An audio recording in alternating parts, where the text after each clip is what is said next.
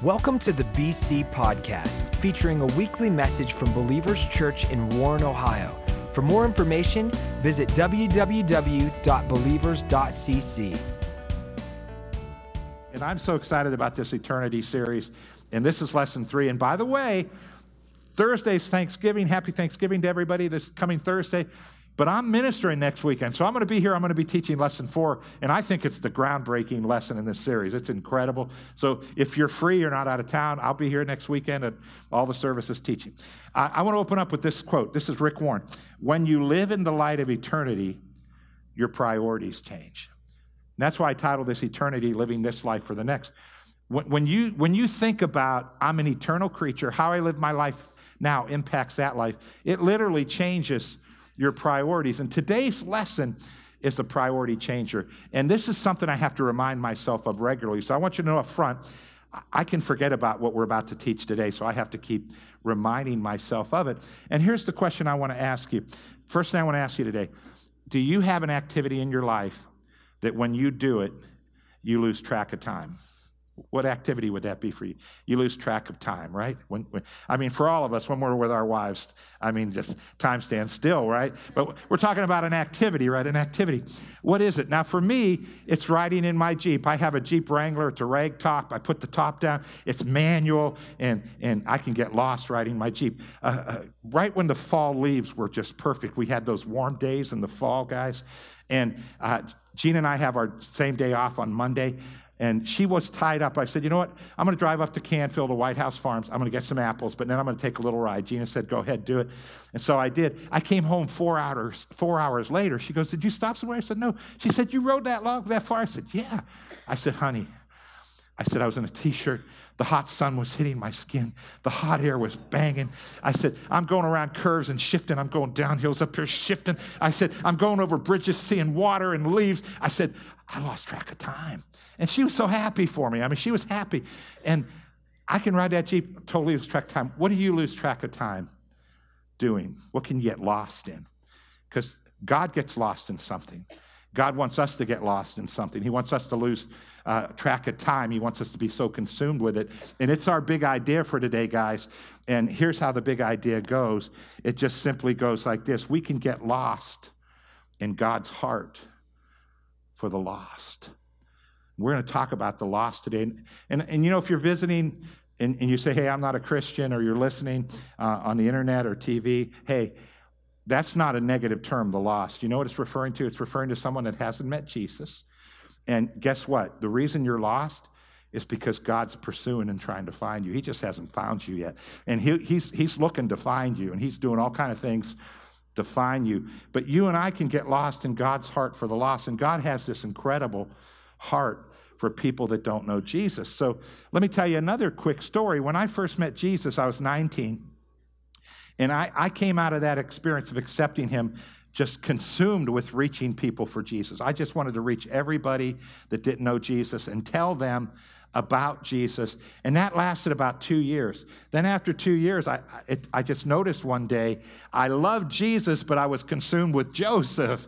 And, and, it wasn't bad. I mean, I just was so consumed with my life, I forgot about the lost. And it was just all about what can God do for me? What can Jesus do for me? And, and nothing bad about it. I still loved him. And that happens to each and every one of us. So here's, here's how I changed that. You ready?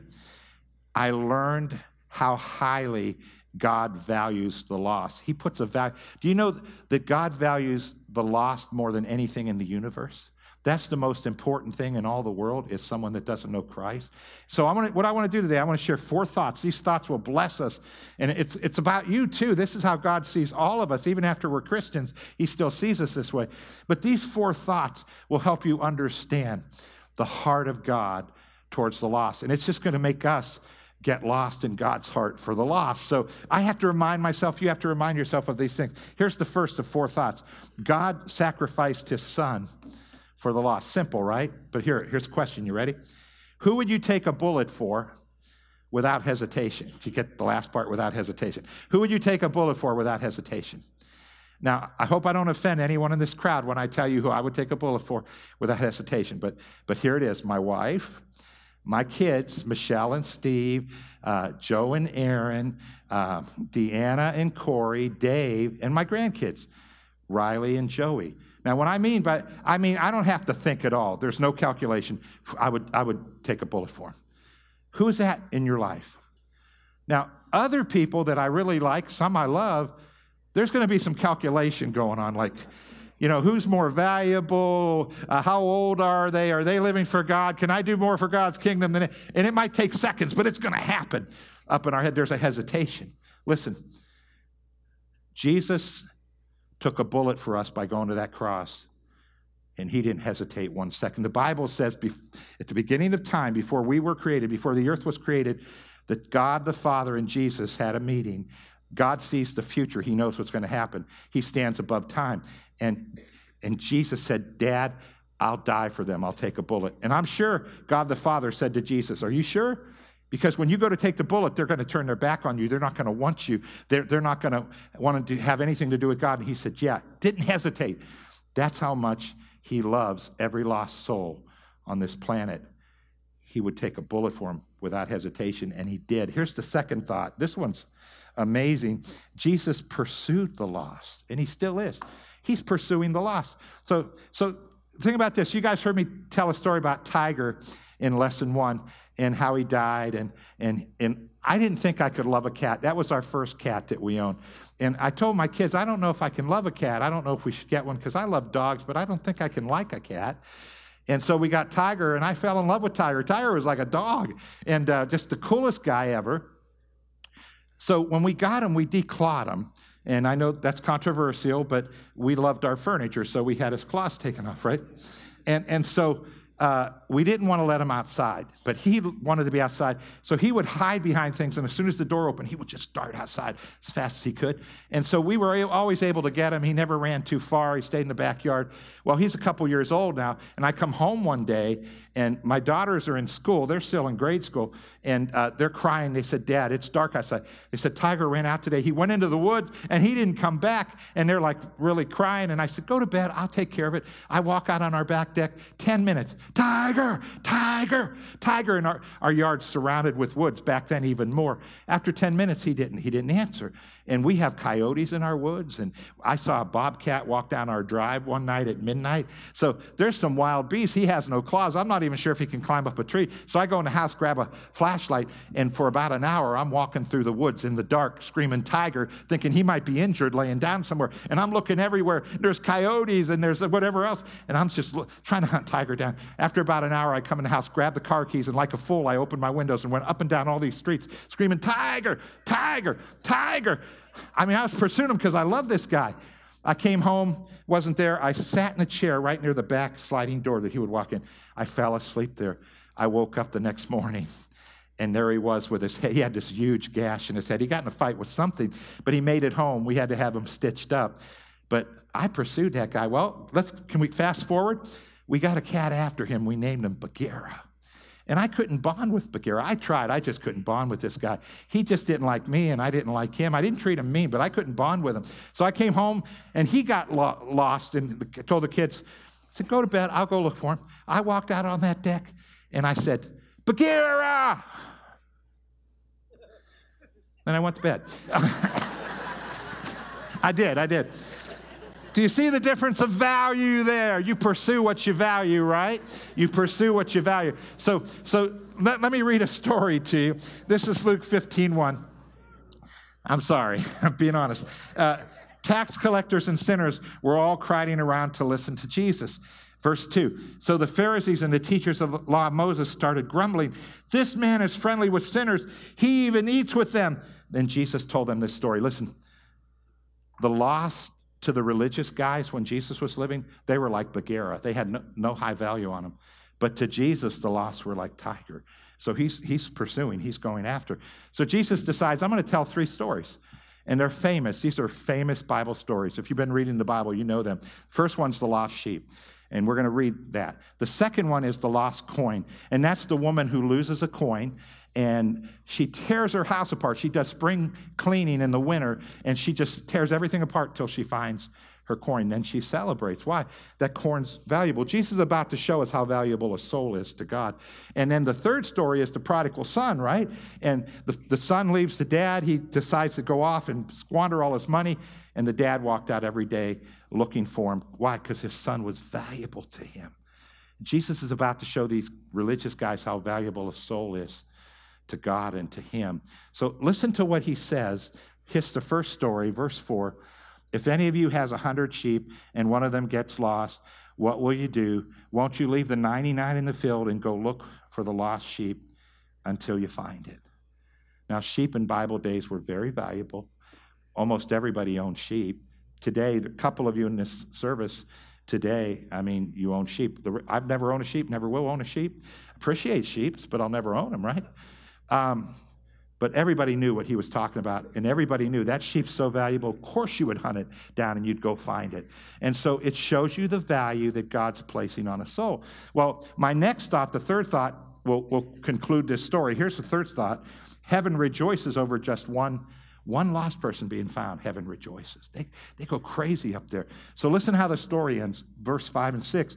And when you find it, you will be so glad that you will put it on your shoulder and carry it home. Then you will call your friends and neighbors and say, Let's celebrate. I found my lost sheep. That's what heaven does. And that's how valuable you are to heaven. And listen to how Jesus finishes this out, verse 7. Jesus said, In the same way, there is more happiness in heaven because of one sinner who turns to God than over 99 good people who don't need to. And here's what I want you to understand Heaven celebrates over your life as a Christian. Every time something good happens in your life, every time you go down the right road, every time you do something cool, heaven goes crazy for you. But heaven goes the craziest when one lost person accepts Jesus. And I love to say this at the end of the service whenever I'm, you know, giving people an opportunity to accept Christ. I, I, I just love to emphasize the fact that God Himself celebrates in heaven. All of heaven, everything up there celebrates. That's how much value that God places on the lost. And I know for me, I have to remind myself of that and remind myself of how important it is. We can get lost in God's heart for the lost. Here's fourth thought it's a doozy. It goes like this Jesus hasn't returned because of the lost. Do you realize that every prophecy that has to be uh, accomplished, every Bible prophecy, and I love Bible prophecies, every Bible prophecy that has to come to pass, do you realize that everyone has come to pass? The book of Revelations, Daniel, Jesus could come right now. Every prophecy is ready for him to come. So the only thing holding them back is souls. He's just waiting for the last person to accept Christ. Isn't that amazing? And, and so the Father hasn't told the Son, go get him yet, because God stands above time. God knows the beginning to the end. So God knows what everybody's going to decide. He knows what every decision will be. And He hasn't yet looked at Jesus and said, come back, because not everybody has come into the kingdom. And God values people so long, He's postponing us going to the next incredible phase because He values souls. And then I think it's amazing when, when you look at what the Bible says about this. Listen to 2 Peter 3 9. The Lord isn't slow about keeping his promises as some people think he is. In fact, God is patient because he wants everyone to turn from sin and no one to be lost. Now, listen to this next verse. This is verse 12 you and I should look forward to that day. That's Jesus coming back for the church and hurry it along. So he, he Peter was talking about people laughing at us, saying, Yeah, you guys have been saying Jesus is coming. He's never going to come. He said, No, no, he hasn't come just for souls. And then I like this. He says, We can hurry that day along. That means that if we get busy bringing people into, into the church, into Christ, he can come quicker. So here's a scenario I never want, guys. I don't want a, a, scene in heaven to take place where God the Father and Jesus, God the Son, are talking, and God the Father looks at Jesus and says, You know what? I could send you back, but believers is so slow bring, winning people to the Lord that we just have to wait. There's more people they have to connect with God in their city. I don't ever want to hear that, but I know that's not going to ever be heard. You know, you know what's happening in heaven? God the Father is talking to Jesus, God the Son, and you know what he's saying in heaven? He's saying, you know what? Believers has done such a great job in Warren. They've done such a great job in Boardman, connecting people with God. let's have them open another campus because th- they need to go help this church over there or they need to go help in this community. And I really believe that's what God is saying about our church. And that's why God hasn't yet come back. Think about it the value of a lost soul. It means everything to God, people coming into the kingdom. That's why Jesus died. That, that's what God's pursuing. That's what re- makes heaven rejoice. And that's what God's waiting for. Now, I believe all of us are being stirred right now by God. We're just being stirred. And we're being reminded. Some of us used to think this way. And like me, it's easy to forget. God's stirring us. So if you were to ask me, okay, uh, Pastor Joe, I, am lost in God's heart for the lost. What, what is it that I can do to bring people into the kingdom? You know what? It's really simple. It's, it's just so simple. I'm going to give you three things to do. Every one of you in this room can do it. And might I say this? I'll probably say it again. That's how important it is. When it comes to inviting someone to church or sharing Christ with someone, you probably will have three opportunities a year. In other words, you can't invite someone every week. You, you run out of people, right? You only know so many people. And, and so you get about three chances a year, and I'm going to show you what to do in the meantime and what to do when you get that opportunity. And the reason I share that is so that you don't walk out of here condemned thinking, thinking oh, I, I, don't bring someone every week. You can't bring someone every you, you don't you can't share every day. Uh, you, you may get opportunities once in a while, but but it's it's it's a desire in your heart and it's just some simple things that you and I can do. So here's here's the first thing we can do. We can pray for the lost. And I know prayer scares a lot of people, but it's so easy to pray. You're just authentic praying from your heart. But when it comes to praying for the lost, it's, God actually tells us how to do it. So I created this card. It's called the Saved card. And the word saved is an acrostic. And that acrostic, every letter stands for something we can pray so God can save the lost. Isn't that amazing? And so I'm going to just go over those letters and exhort us today for a minute. Then we'll go to the next two points.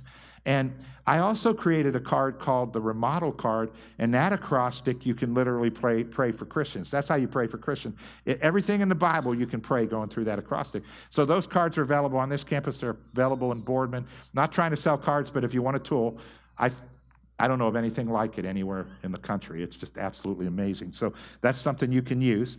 So let's talk about the S, right? S stands for send laborers. You see Matthew 9 there in the verses. Jesus said we can ask God to send people to people we're praying for, people we love, to tell those people about Jesus. I like to say it this way to live the life and share Christ with people. You know, people have to respect someone before they'll listen to them. So I pray this way, especially for my relatives. Think about our relatives. Most our relatives don't want to hear what we have to say, right? So I have relatives all over the country, and I've been praying this way for them. And I just say, Lord, send somebody to them they'll respect. Send someone to them that will tell them about Christ. And I, am telling you, I could tell you story after story. I'm not going to take the time. Relatives contact me, and this takes years, but they'll contact me and say, hey, this guy I worked with invited me here, and then I accepted Christ, and now I'm going to church. And it's just absolutely amazing what God is able to do. You just pray, Lord, send a laborer. And I, I pray this way for everybody, even the people that I, er, that I know that aren't relatives. I say, Lord, send someone else to them too to talk about Jesus. Send someone else to them to live the life, and God will pop someone into their lives. Here, here's what A stands for awareness of sin. And in this scripture, you know what Jesus talks about? Jesus said the Holy Spirit, He can convict someone of sin, of righteousness, and of judgment. So he will convict them that they, they have a sin problem, that righteousness is available, and if they don't make it right, they'll be judged. And that's, that's what God did in my life. Uh, at one moment, I was calling people that love Jesus a Jesus freak, and then people began to pray for me. And by the time they were done praying for me, I mean, I, I, I, was so convicted I couldn't sleep at night without thinking, I'm a sinner, I'm a sinner, I need to do something. You can pray and ask God to release the Holy Spirit on someone. And, and here's the next letter is, is V, and it just stands for vision restored. And this is amazing. 2 Corinthians 4 3 and 4. You know what it says? That the God of this world blinds the minds of the unbelievers. I was like that. I was blind with religious thinking. Some people were blind with being atheist, whatever it might be. All it is is believing a lie. That's all it is. And the enemy starts programming us to believe lies from the day we're born. And what family we're born into, you know, determines what kind of lies it is, and our past determines. And you know what? That blinds us. And when someone comes to tell us about Jesus, you know what we do? I used to say, Get lost, Jesus freak. I, I go to church. I don't want to hear what you have to say. And I would just tell them off. You might do it something different. You might listen and just not listen. You know how you listen and not listen? And they walk away and you say, Oh, I don't want to hear anything they have to say. What, whatever it is, that's a blind mind. You know God can take blinders off? So I like to pray that, and I tell you what to pray underneath it. Here's, here's a doozy the entrance of their heart being unlocked. And, and one of the verses there is Acts 16. There's this really wealthy businesswoman. Her name was Lydia. Paul, the apostle, was sharing to a group, and he was doing similar to what I'm doing, but he was just talking about Jesus. And uh, the Bible says that God opened Lydia's heart, and she believed what he was saying. You know what you should get from this, guys? It's not our job to bring someone into the kingdom. We, our job is to live the life and share Christ with them. But it's God's job. And only God can convict a person, open a heart, take blinders off. But guess what? When we're lost in God's heart for the lost, we can pray for people, and your prayers are powerful, and you need to know they're powerful. Some of my prayers for people have taken years. So what? Just keep praying. You're going to hear a story of something amazing God did for them. And here's what the D stands for the D stands for doors open. And this is just when you say, Lord, open up an opportunity for me to share with them. And God will have them ask you a question one day. God, God will have them look at you and say, I don't know what to think about this or that. And it's going to be an opportunity to say, hey, come to church, or hey, um, let me tell you about what God did in my life, and you just share your testimony of how you met Jesus. That, that's the first thing. When we get lost in God's heart for the lost, we can pray for the lost. Here, here's the second thing we can display Christ before the lost. Do you know your actions are every bit as powerful as the words you share about Jesus? Your actions. Jesus said, We are the light of the world. He said, Let your light shine. So, how, how do we display Christ? It's so simple. We just, we just show the kindness of God when we're rubbing shoulders with people. We show the love of God. Um, let me tell you some things that aren't good to do, and only God's grace can help you not do them. You know, don't, don't ever speak evil of somebody with another person, especially if they're not a Christian, because they will lose respect for you and they won't want to hear what you have to say. They'll lose total. It, wherever you work, work hard, because if a non Christian's watching you and you're not working hard, they don't want to hear about your Jesus. So that's what it means to display Christ. You just work hard. But some of you are sitting here saying, man, I blew it. No, you didn't. Listen, listen. You know, one of the best ways to display Jesus is when you blow it and you go back to someone and say, you know, I blew it. Would you forgive me? Whoo, that really makes people think, wow, there's something going on in your life if you ask for forgiveness. So you can redeem any mistake that you make. And that shines the light really bright too. But let me tell you, how you're living in front of non Christians right now, the people, your relatives, the people you work with, how you're living in front of them right now, it is speaking as loud as any words we could talk about Jesus, and it is powerful. It penetrates their hearts. Listen to this section of scripture. Colossians 4 5 says, Live wisely among those who are not believers and make the most of every opportunity. To live wisely means to live the way I just said.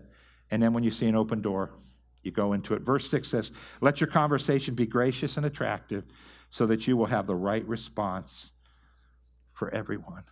It's just that simple. So we can get lost in God's heart for the lost. What do we do? We just pray for them. Uh, I, I, don't pray for the same person every day, but just pray once in a while for them. Um, I pray every day, but I pray for different people every day. And I have these people on my list. I'm praying for their salvation, and I know God's going to do something incredible. And the same people you pray for, God's going to do something incredible. And then I'm just living the life in front of them as good as I can do it. I'm not perfect, but I know I know some things not to do, and I know how to just show the kindness and love of God to people. And it's speaking volumes. Here's the third thing: we can share Christ with the lost. You know, Romans 1:16 says the power of God that brings people to salvation is the story of Jesus. He loved you, he died for you, God raised him up, he's the Savior. That, that, that is more powerful than any words in the world. And they don't sound that powerful, but they penetrate hearts. It's absolutely amazing what those words can do. So let me give you some, some things to help you.